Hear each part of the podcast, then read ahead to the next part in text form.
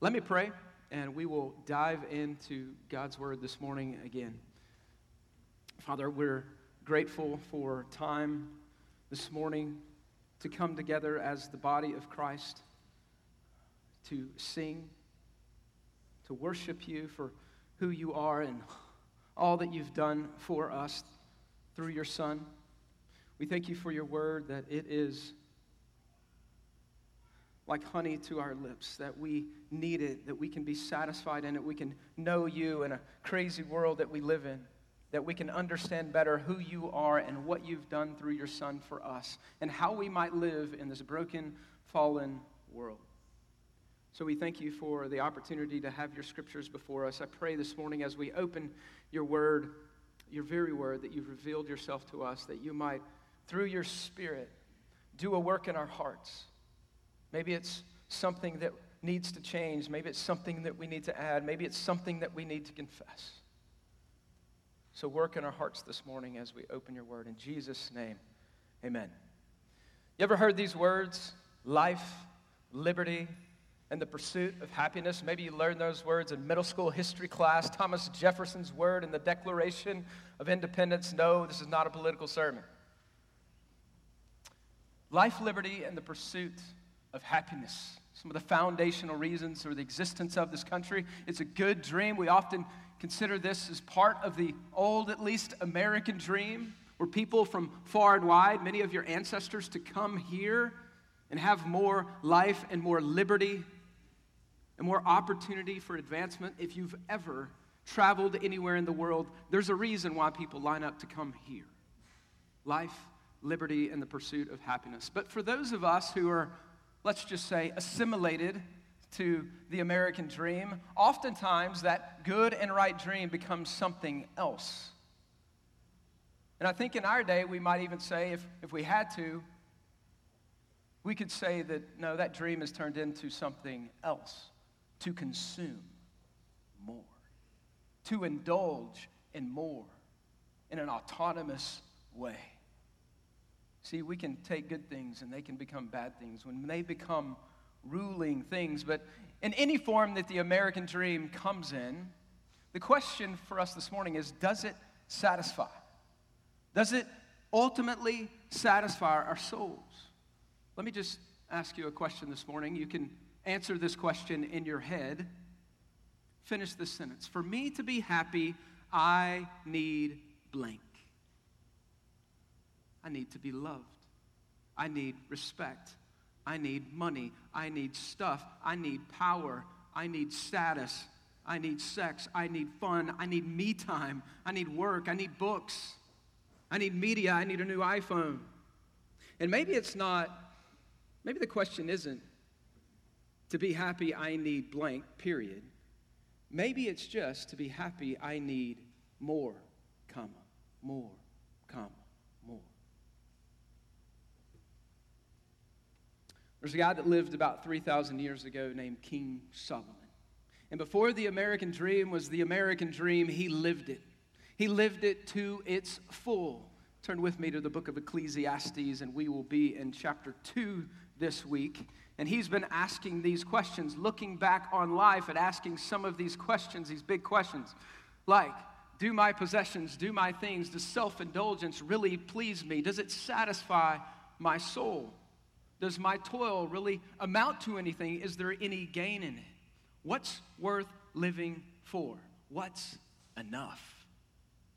Ecclesiastes 2. If you need a Bible, there's one probably close to you, page 553. If you need to turn there, we've already discovered last week that Solomon was testing some things out, kind of like a lab rat, but he's looking back on his life where he looks at all the things that he tries to pursue to bring satisfaction and meaning to his life and he comes up with some conclusions. You see, he frames life under the sun, maybe a little bit different when you come to other places in the Bible. Life under the sun is him evaluating life without God. Just under the sun. Chapter one, we looked at this machine, that the world is just this machine and it has cycles and it keeps going and going and going and it doesn't slow down to pat us on the back. It just keeps going and people die. People live and people die and the world keeps going. And ultimately, in chapter one, neither labor our toil or working satisfies. He uses this phrase as Luke said earlier vanity, vanity. It just means breath or vapor. It, it comes with the idea not of meaningless, period, but the idea of futility. The idea that things are fleeting or we can't understand everything. That's what we learned last week. And he said later in chapter one, he set his heart to do some things to test some things. And he set his heart in chapter one to look at intellectualism, and he come to chapter two. Open it there with me. He comes to chapter two, and he goes to a different place from intellectualism to what we might call hedonism or pleasure.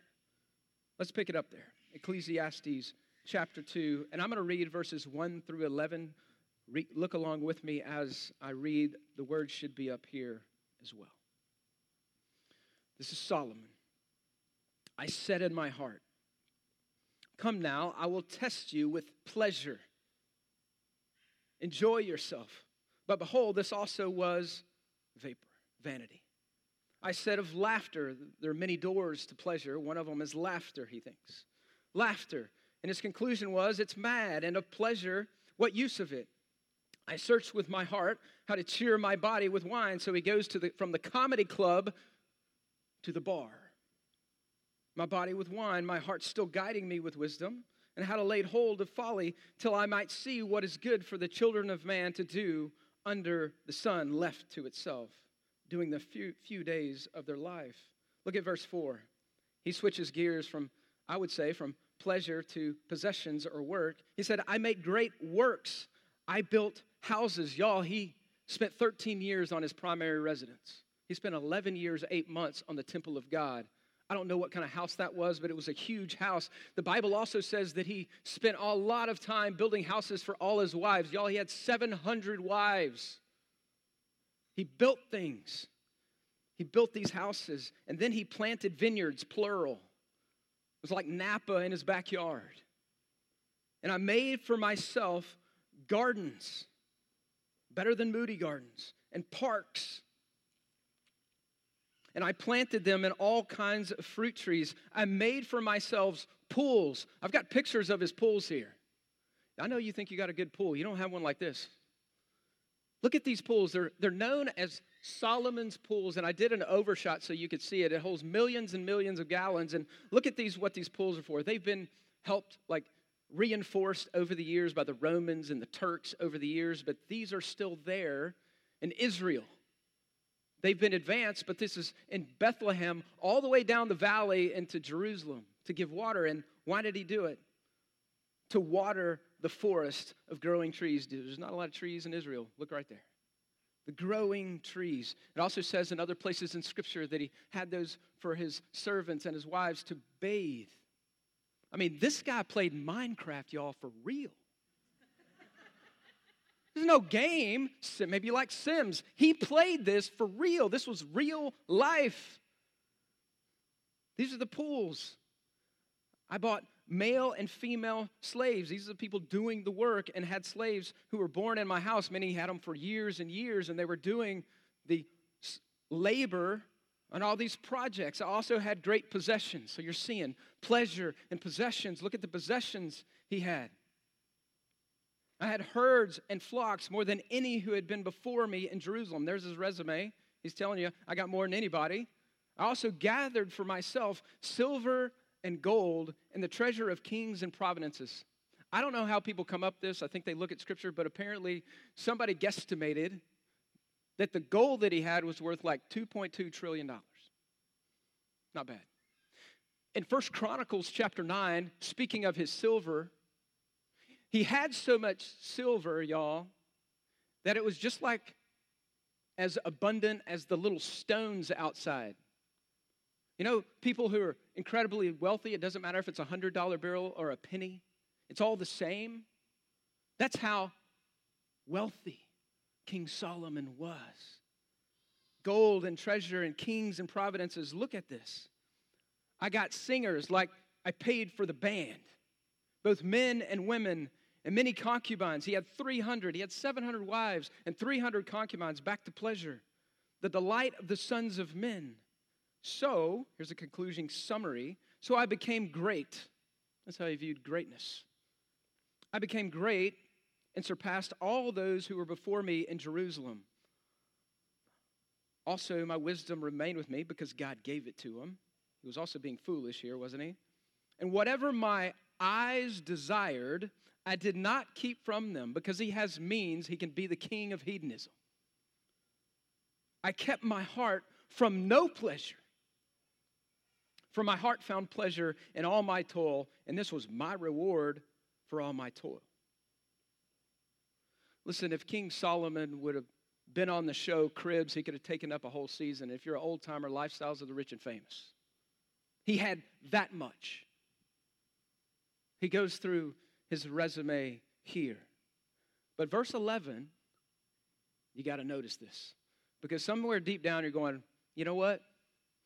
I'd like to try that. I think I could do better than Solomon, let's be honest. You know, you get on har.com if you've been around here and you look at the $14 million house. I'm just looking for things put in my house. We all do this. I would have done better. Look at his conclusion. Verse 11. Be ready to be depressed. Then I considered all that my hands had done architecture, agriculture, money, wealth, more than anybody else in Jerusalem, and the toil I'd expended in doing it. So he's making a measurement, and behold, all was what? Awesome? Living my best life now? All was vanity. Futile worthless. In the end, vanity, striving after wind. You can't catch it. And there was nothing to be gained under the sun. You see, the king of hedonism and materialism, which those things can be temporarily enjoyed, but if that's the way in which you're looking, the lens in which you're looking through life to bring you meaning and satisfaction, and happiness in life, what King Solomon, who did it better than any, would tell you is it doesn't satisfy. That's your point. Living for self, if, if I had a sentence to come up with to apply to our lives from King Solomon right here in verses 1 through 11, it would go like this Living for, that's key, living for self indulgent pleasure. Living for self indulgent pleasure and possession ultimately leaves, ultimately leaves us unsatisfied. It not only leaves us unsatisfied, do you know the rest of the story of Solomon? We talked about it a little bit last week, but all this stuff. Remember what God said to him after he gave him wisdom? He also gave him riches, but he warned him, didn't he? He said, Listen, these 700 wives, one, it's, it's wrong. We know it's wrong from Genesis 1 and 2. But he not only did that for pleasure, he did that for power to advance his kingdom. If you start looking at the names in 1 Kings 2 through uh, chapter 2 through 11 of the wives that he took, they were most many of them were foreign kings' daughters. And so he was not only experiencing pleasure, he was expanding his kingdom. And God warned him and he said, "You do this, be careful. Here's what's going to happen. Those wives are going to turn who believe in other false gods and, and false gods are going to turn your heart away from the living God. That's exactly what happened. You know what kind of houses he also built? Not just houses that he built for all of them, he built them temples so they could go and worship their false God, and he would go with them. And you know what happened in the end with all the possessions and all these pleasures? It wasn't just that he was unsatisfied, it ruined him, and it ruined the kingdom.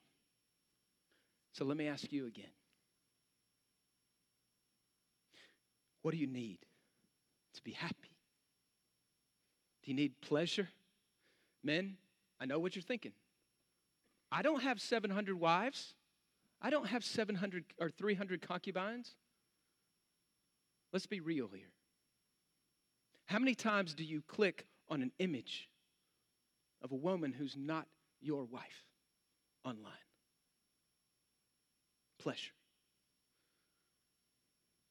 Ladies, this is low hanging fruit. I know. I'm going to be in trouble here. Ladies, do you need 200 pair of shoes? Do you need 100 dresses? Do you need 50 purses? Watch out, man, you're getting in trouble. I'm already in trouble. Do we need all that? I don't need a lot of room in my closet, just a little bit. My wife doesn't do this, by the way. I'm the one who spends in my family. Listen, what happens with pleasure and possessions, we think we're consumers. We hear that term all the time. We're just consumers. But here's the reality we often are the ones being consumed, aren't we? And you're, maybe you're thinking right now, you know what? Uh, you know, we're nowhere near Solomon. Maybe the people in River Oaks in Houston or Tanglewood or somewhere down there, that's their problem. I did this search last night. I did a search for storage units right here. They're like, in the three mile radius, they're like 20 storage units, just in like a couple mile radius. You know the coolest name that I found? I think if I ever needed a storage unit, I'd use this one. It's called the Stuff Hotel. I don't know if they like throw in continental breakfast or they turn down the old couch or, or what they do. It's right here on Co Lane if you ever need one. All right? We got lots of stuff. It's not just the people down there or the people in the woodlands. Magnolia folk. Let me tell you something. Tomorrow morning, if you're traveling on 1488, take a look on the south side of 1488 when you go by the Goodwill tomorrow morning. You know what you're going to find? There's a couple parking places. There's this island that goes to the back. There's going to be five, probably five feet worth of stuff laying there that at one point was somebody's treasure that became their junk. And then there's an 18 wheeler every Monday morning sitting right there. You've seen it. We like our stuff, we like our possessions.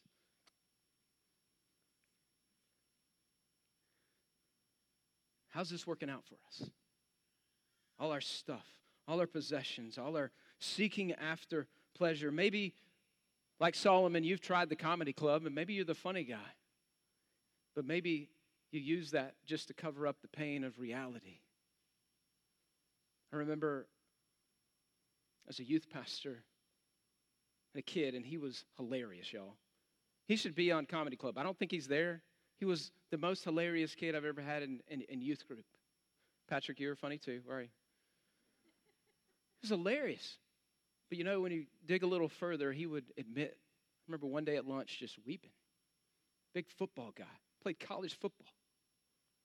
Just admitting, I, I do that to cover up all the pain so I don't have to deal with it, I don't have to talk about it.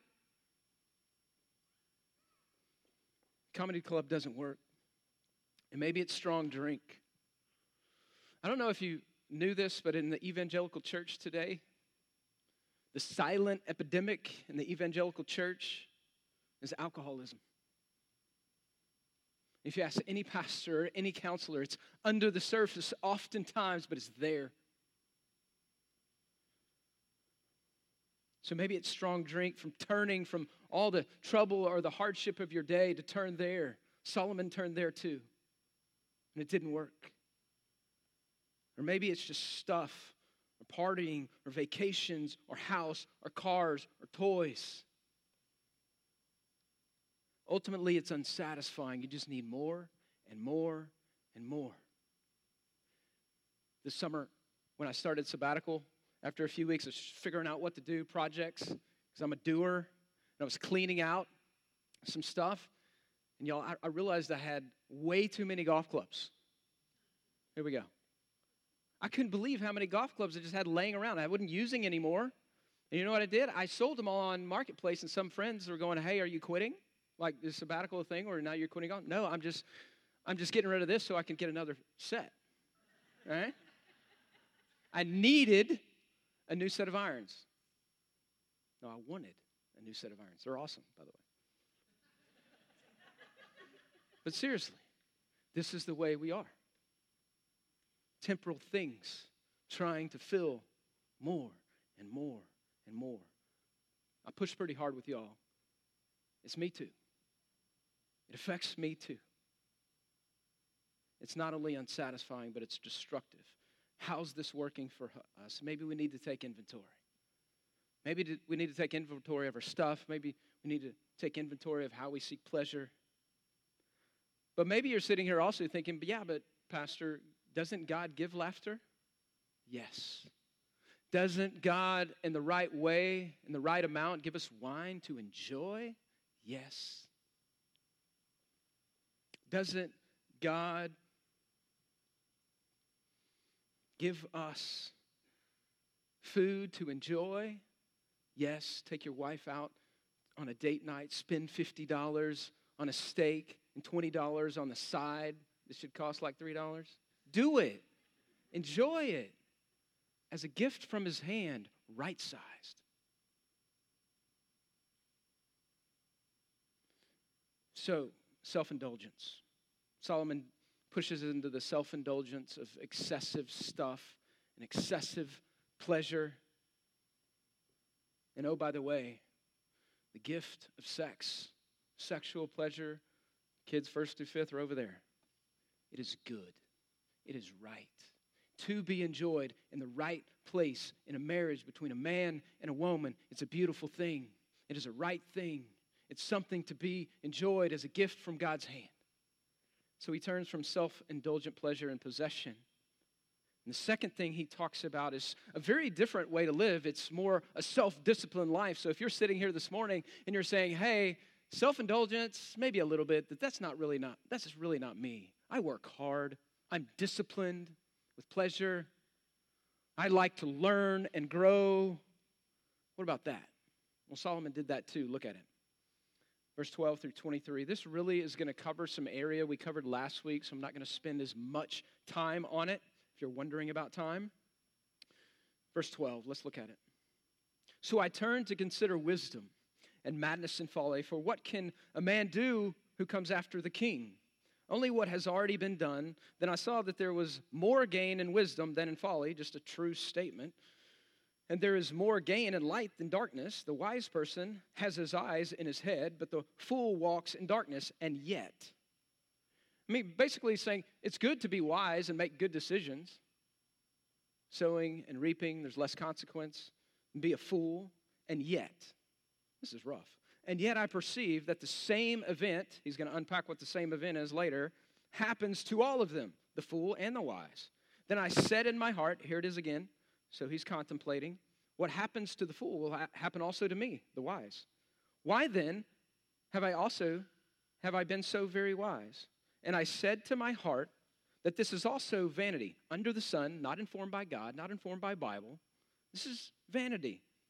For one of the wise as the fool, there is no enduring remembrance. You have long been forgotten. Remember chapter one last week? You forget about me. People forget about you. You live and you die, and people forget. Mark Twain, remember last week? People remember you for an hour and forget you for a lifetime. So he's considering this. And then he says this, and here's the event how the wise dies in the end, just like the fool. It's a life under the sun without God. So here's the way it made him feel I hated, strong word, I hated life because of what done under the sun was grievous for me, and all is vanity and striving after wind. And so hedonism and materialism doesn't satisfy. Wisdom or intellectualism at the end of the day doesn't satisfy either, even when you have all the right answers. And then he turns to workaholism again. Look at it. Verse 18 I hated all my toil, for I toil under the sun. And maybe you're saying, Amen.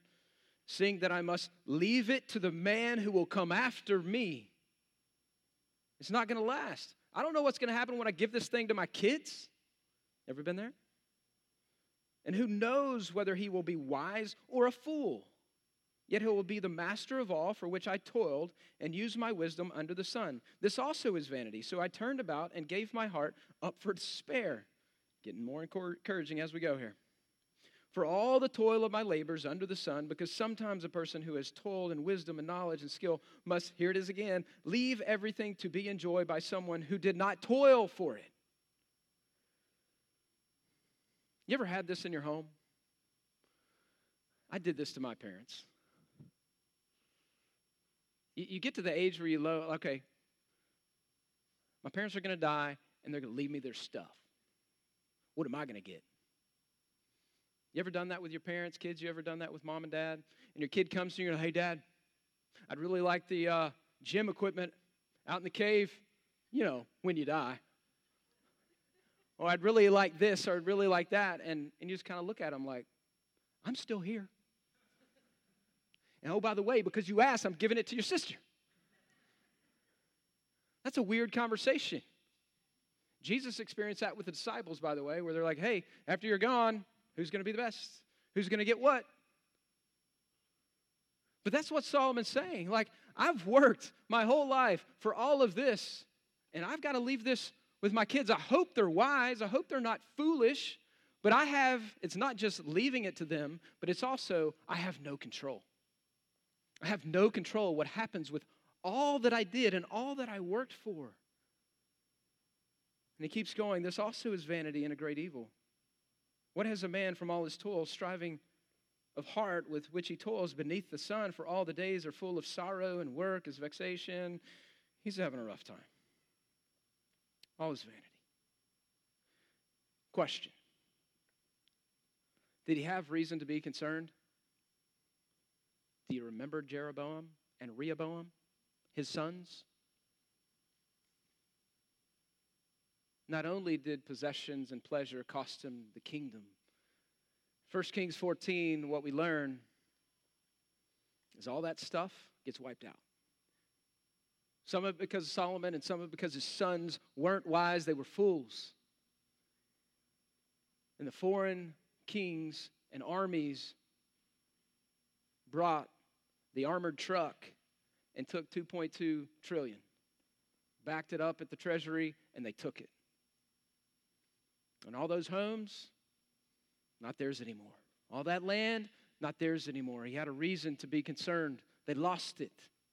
They lost it all pleasures, possession, wisdom, and work. Well, intellectualism, workaholism, hedonism, lots of isms here. It's terrible if you're going to pursue life for those reasons. It's a terrible creed to pursue life. I want to talk about maybe one particularly for us workaholism, just a little bit.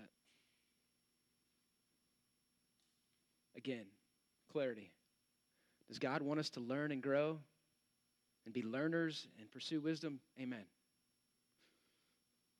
Does He care about the way that we work, that we work with all of our heart as working for the Lord and not for men, that our work testifies and gives witness to who we are? Absolutely. But workaholism is different.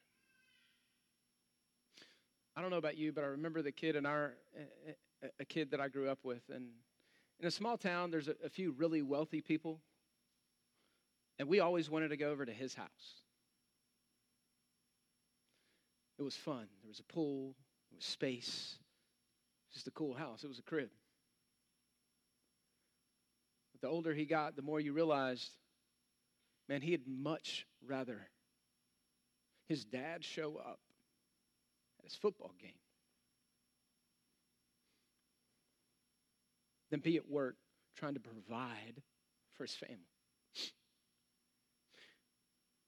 His wife would much rather have him home at night than working late into the night where he's not present.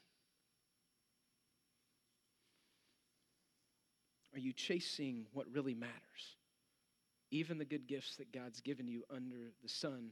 Are you tracing things like work success because that's what's going to bring you significance? And again, let's clarify God gives us wisdom. We don't want to be fools. He wants us to learn. Listen, I wouldn't be able to fix anything in my house without turning on YouTube DIY things, okay? You've got to learn. You've got to grow. You ought to. It's a good thing. Does God care about work? Yes, hard work, right sized. Well, let me give you some hope in the last few verses of Ecclesiastes 2. Look at verse 26. Here's, here, here's where you find the hope. Here's where you find the right sized answer. There is nothing better. The word better is not in a lot of manuscripts. There is nothing for a person that he should eat and drink and find enjoyment in his toil.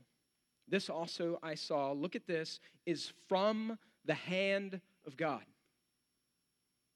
For apart from him, God, who can eat and who can have enjoyment.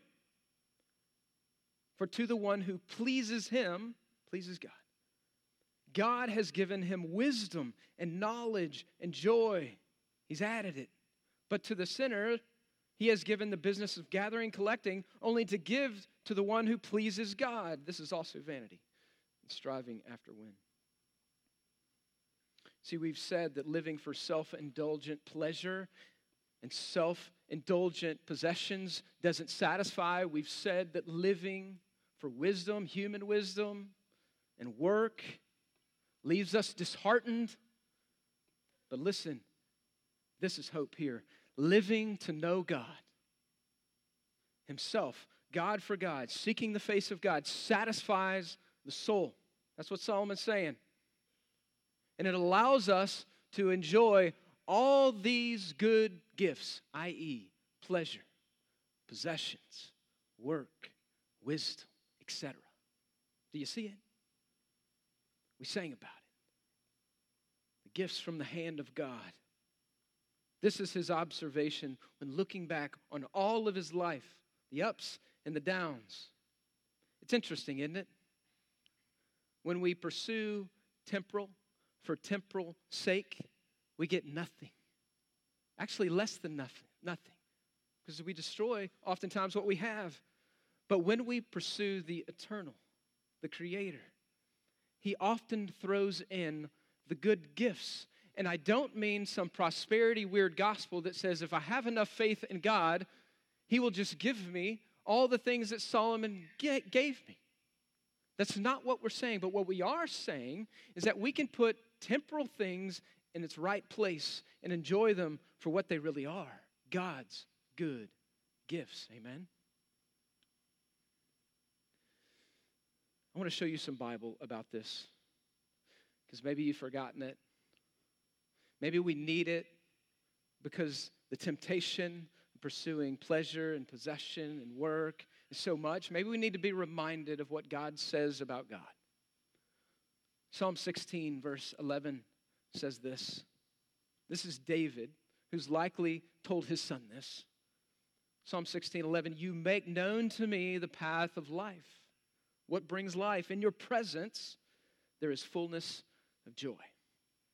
At your right hand are pleasures forevermore. Where does pleasure and satisfaction come from? It comes from seeking the face of God. Let me give you a couple more. Matthew 5 6, New Testament, Jesus, this is the Beatitudes. He says, Blessed are those who hunger and thirst for righteousness, God's righteous, for they shall be what? Satisfied. How about Mark 8 36? Jesus is talking to the crowd and specifically talking to the disciples, and he says, Take up your cross and follow me. If you lose your life, you'll gain it.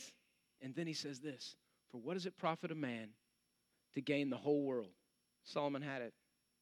To gain the whole world and forfeit your soul? Great question. And then the last one Philippians 3 7 through 10. This is kind of life passage for me. You're going to have to hear it a lot.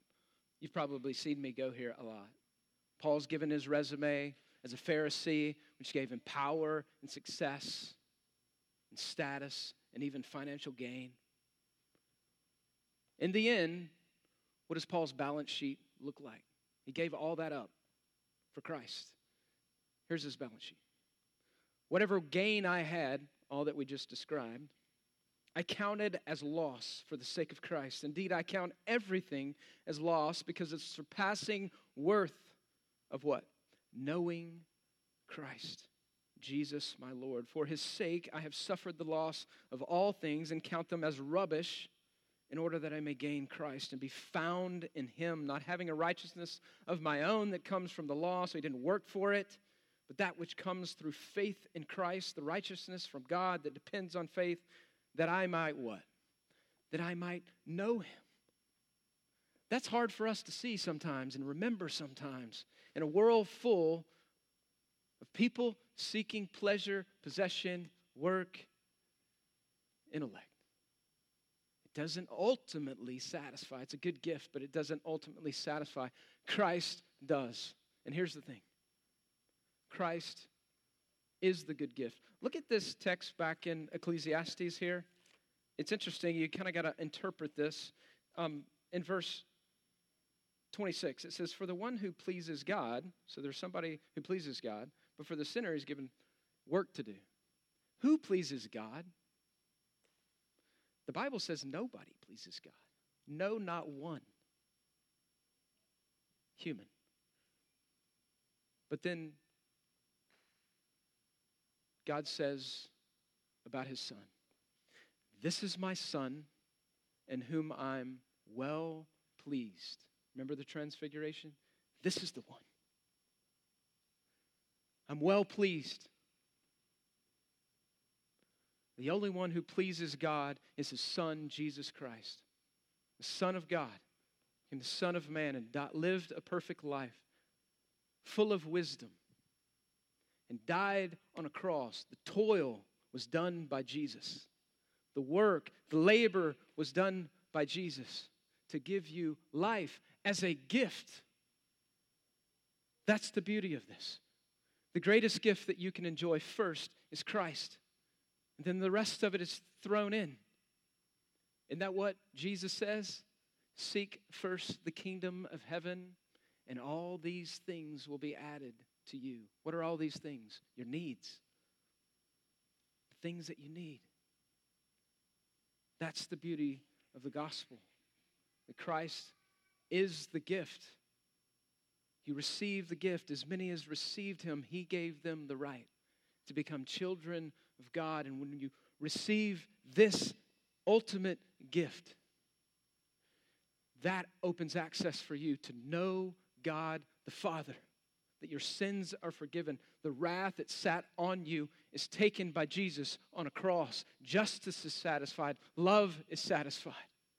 And now you can know God and enjoy all his gifts. Well, I don't know about you and what it looked like for many of you who know Christ before you came to faith in Him, but I often picture myself before I came to Christ when I was 20 years old. The picture I draw of myself is you know the videos that you see of the fish, or maybe you've been to the beach and you've seen this? The big fish coming near shore to find the little fish. And it's swimming around trying to, to get this fish unsuccessfully most of the time. The little fish is faster. But what are you concerned about when you're watching that video or you're on the beach? You're concerned that the fish is going to beach himself. And that's what usually happens. It beaches itself and it flails around out of the water. See, that's what life is like under the sun. We're like fish chasing after these little things. And it beaches us, but we keep flapping around trying to get it over and over and over. As I was preparing this sermon this week, it's a lot, y'all. There's a lot here that we need to look at in our own lives, but I couldn't also help thinking about when I was lost and I was pursuing pleasure as a college kid and stuff and performance and how empty ultimately that was, their highs and lows, how empty that was. There are people all around you that are there. There's a guy moved his family to Switzerland in the 50s and was there for 10 years, as a missionary, 10 years as a missionary, and his daughter in Switzerland started going to college. And this is started going to college in the 60s in Switzerland. This is post war, post Christian. Liberalism was rampant. Everyone did what was right in their own eyes. Everybody's trying to figure out things, particularly pleasure or intellect and what's true and what brings meaning in life. That was going on in the 60s here. Some of y'all were there. Not many of y'all were there. But in Europe, it's just ahead of the game. And this freshman college girl going to philosophy 101 class and science class would begin to interact. And her classmates noticed that she just had a, a contentment about her and answering questions and that they were trying to figure out. And the search for meaning and the search for life, where at that point, specifically in Europe, there was no due north for people. They were looking for meaning inside of themselves with their feelings and their own thoughts. That's what we're in right now here. But she had some answers, and she was confident but gracious, and she was content. And so many of her classmates began to go, Hey, tell me more. And she's like, Well, my dad, where did you learn all this? My dad. Can we meet your dad? And so she began on the weekends to take her friends home to her missionary family, Francis Schaeffer. And began to have open dialogue with students, and more and more students came searching for meaning of life, significance, and value, and they began to teach them the gospel and the truth of God's word and Christian worldview to help them with these kinds of questions that we're dealing with today. And it became so big, and it was such an open place for people to honestly ask, shown compassion, but given truth. Like, we gotta, we gotta do something here. And so they began a ministry out of their home in the Alps, Switzerland, called L'Abri. L'Abri is French for the word the shelter. It gave people who were searching, flapping around on the beach, an opportunity to figure out what gives them life. That ministry is still going today all over the world. So let me ask you what is your posture toward those as a Christian who you see on the beach chasing their tail, chasing the small things, flapping around? And maybe it looks ugly toward you sometimes. Think about the people who try to help the fish back into the water. They often the people who get bitten. What's your posture toward a lost world who needs answers to these kinds of questions, who need to be loved and cared for? And sometimes, most of the time, we, we just got our, our gloves up rather than our gloves on. So let me ask you this Have you found the shelter that you can only find in Christ? And are you giving shelter to others who need it? Let me pray.